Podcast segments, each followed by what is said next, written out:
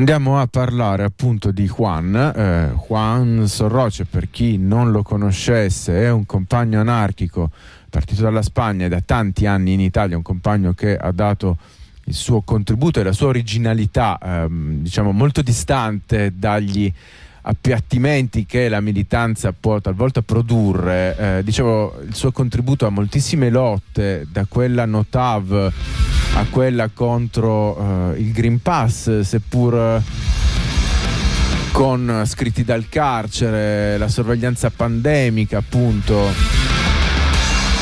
Juan, eh, dopo varie altre vicissitudini repressive che non stiamo a elencare, era stato arrestato nel 2019 con l'accusa di aver realizzato eh, un attacco contro la sede della Lega di Villorba.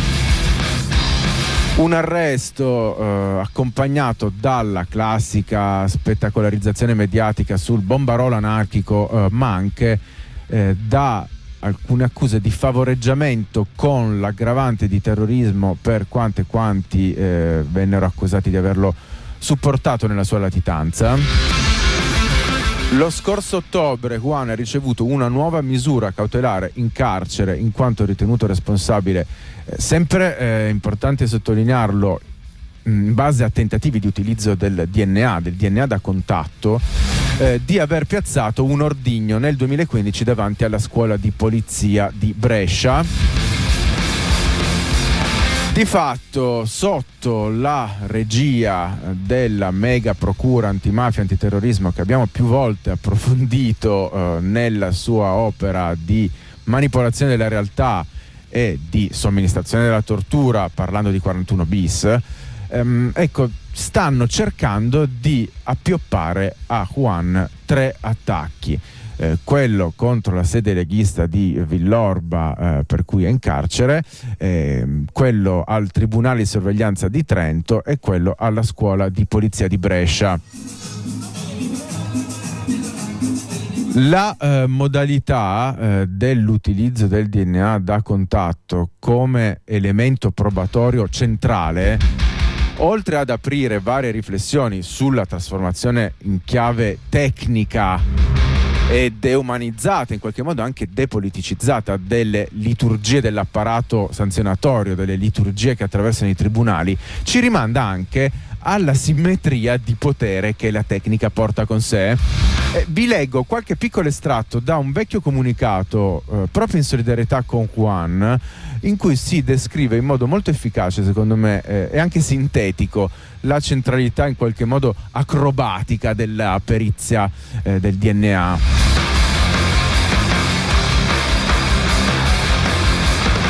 La prova del DNA è di natura probabilistica, nel senso che è spesso sufficiente che il profilo genetico trovato sulla scena del fatto e quello della persona indagata siano in parte coincidenti. Di frequente il perito non può spingersi oltre all'affermare che non è possibile escludere che i due profili trovati siano della stessa natura, eh, della stessa persona, scusate. Un po' poco, non vi pare? Il profilo genetico risultante dal materiale biologico trovato vicino alla sede della Lega di Villorba, da cui sono stati isolati i profili genetici di ben otto persone diverse, è stato comparato con un profilo genetico estratto da materiale biologico inizialmente giudicato insufficiente per compiere un paragone che potesse reggere minimamente a giudizio. Magicamente, dopo la chiusura delle indagini, il materiale biologico è diventato sufficiente.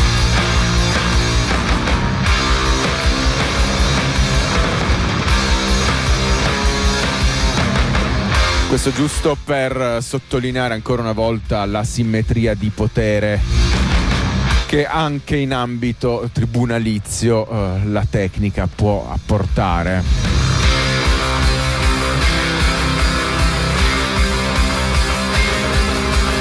Vi leggo adesso le parole di Juan chiamata a tutti i compagni per una presenza energica al processo di Cassazione del 26 gennaio 2024 a Roma per l'azione alla Lega di Treviso.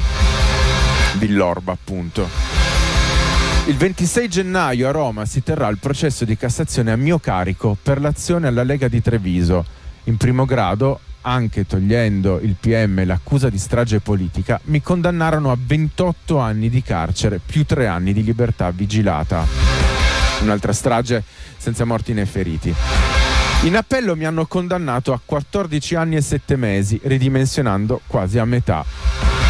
I PM hanno fatto appello in Cassazione per riqualificare peggiorativamente, così da tornare alla condanna precedente di 28 anni e 3 anni di libertà vigilata, o addirittura peggio. Anche il mio avvocato ha fatto appello, vista la condanna a 14 anni e 7 mesi, che non sono proprio bruscolini. Ora, io non sarò presente per protesta contro la videosorveglianza a nessuna udienza del processo per l'azione alla Lega di Treviso, come dichiarai già durante il primo grado, e così ho fatto fino ad oggi, perché nella mia dichiarazione che ho letto eh, l'11 giugno 2022 a Treviso di fronte al Tribunale, dichiarai e per questo motivo che questo processo e qualsiasi Stato non mi rappresentano viste le continue stragi della classe degli oppressi di cui io faccio parte e le continue falsificazioni e manipolazioni di cui lo Stato è responsabile. Per questo oggi rivendico la mia identità di anarchico, che ha motivazioni ben profonde, politiche e sociali da un secolo e mezzo di lotta contro lo Stato stragista. Un anarchismo ribelle di prassi e di lotta, un anarchismo individuale che va al di là delle vostre falsità e ipocrisie. La mia consapevolezza di quello che è lo Stato stragista non può essere manipolata perché da anni la mia individualità non si rispecchia in quella di nessuna autorità, tantomeno quella dello Stato.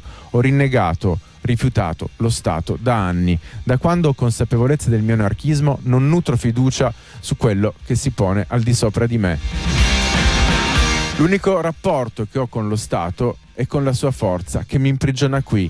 Non ho fede in nessuno dei vostri fantasmi rappresentati dal diritto e dalla ipocrita frase che la legge è uguale per tutti. Non sono stupido.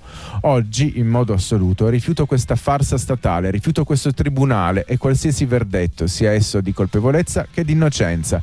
Oggi dichiaro che per me questo processo è finito e non vedrete più la mia immagine.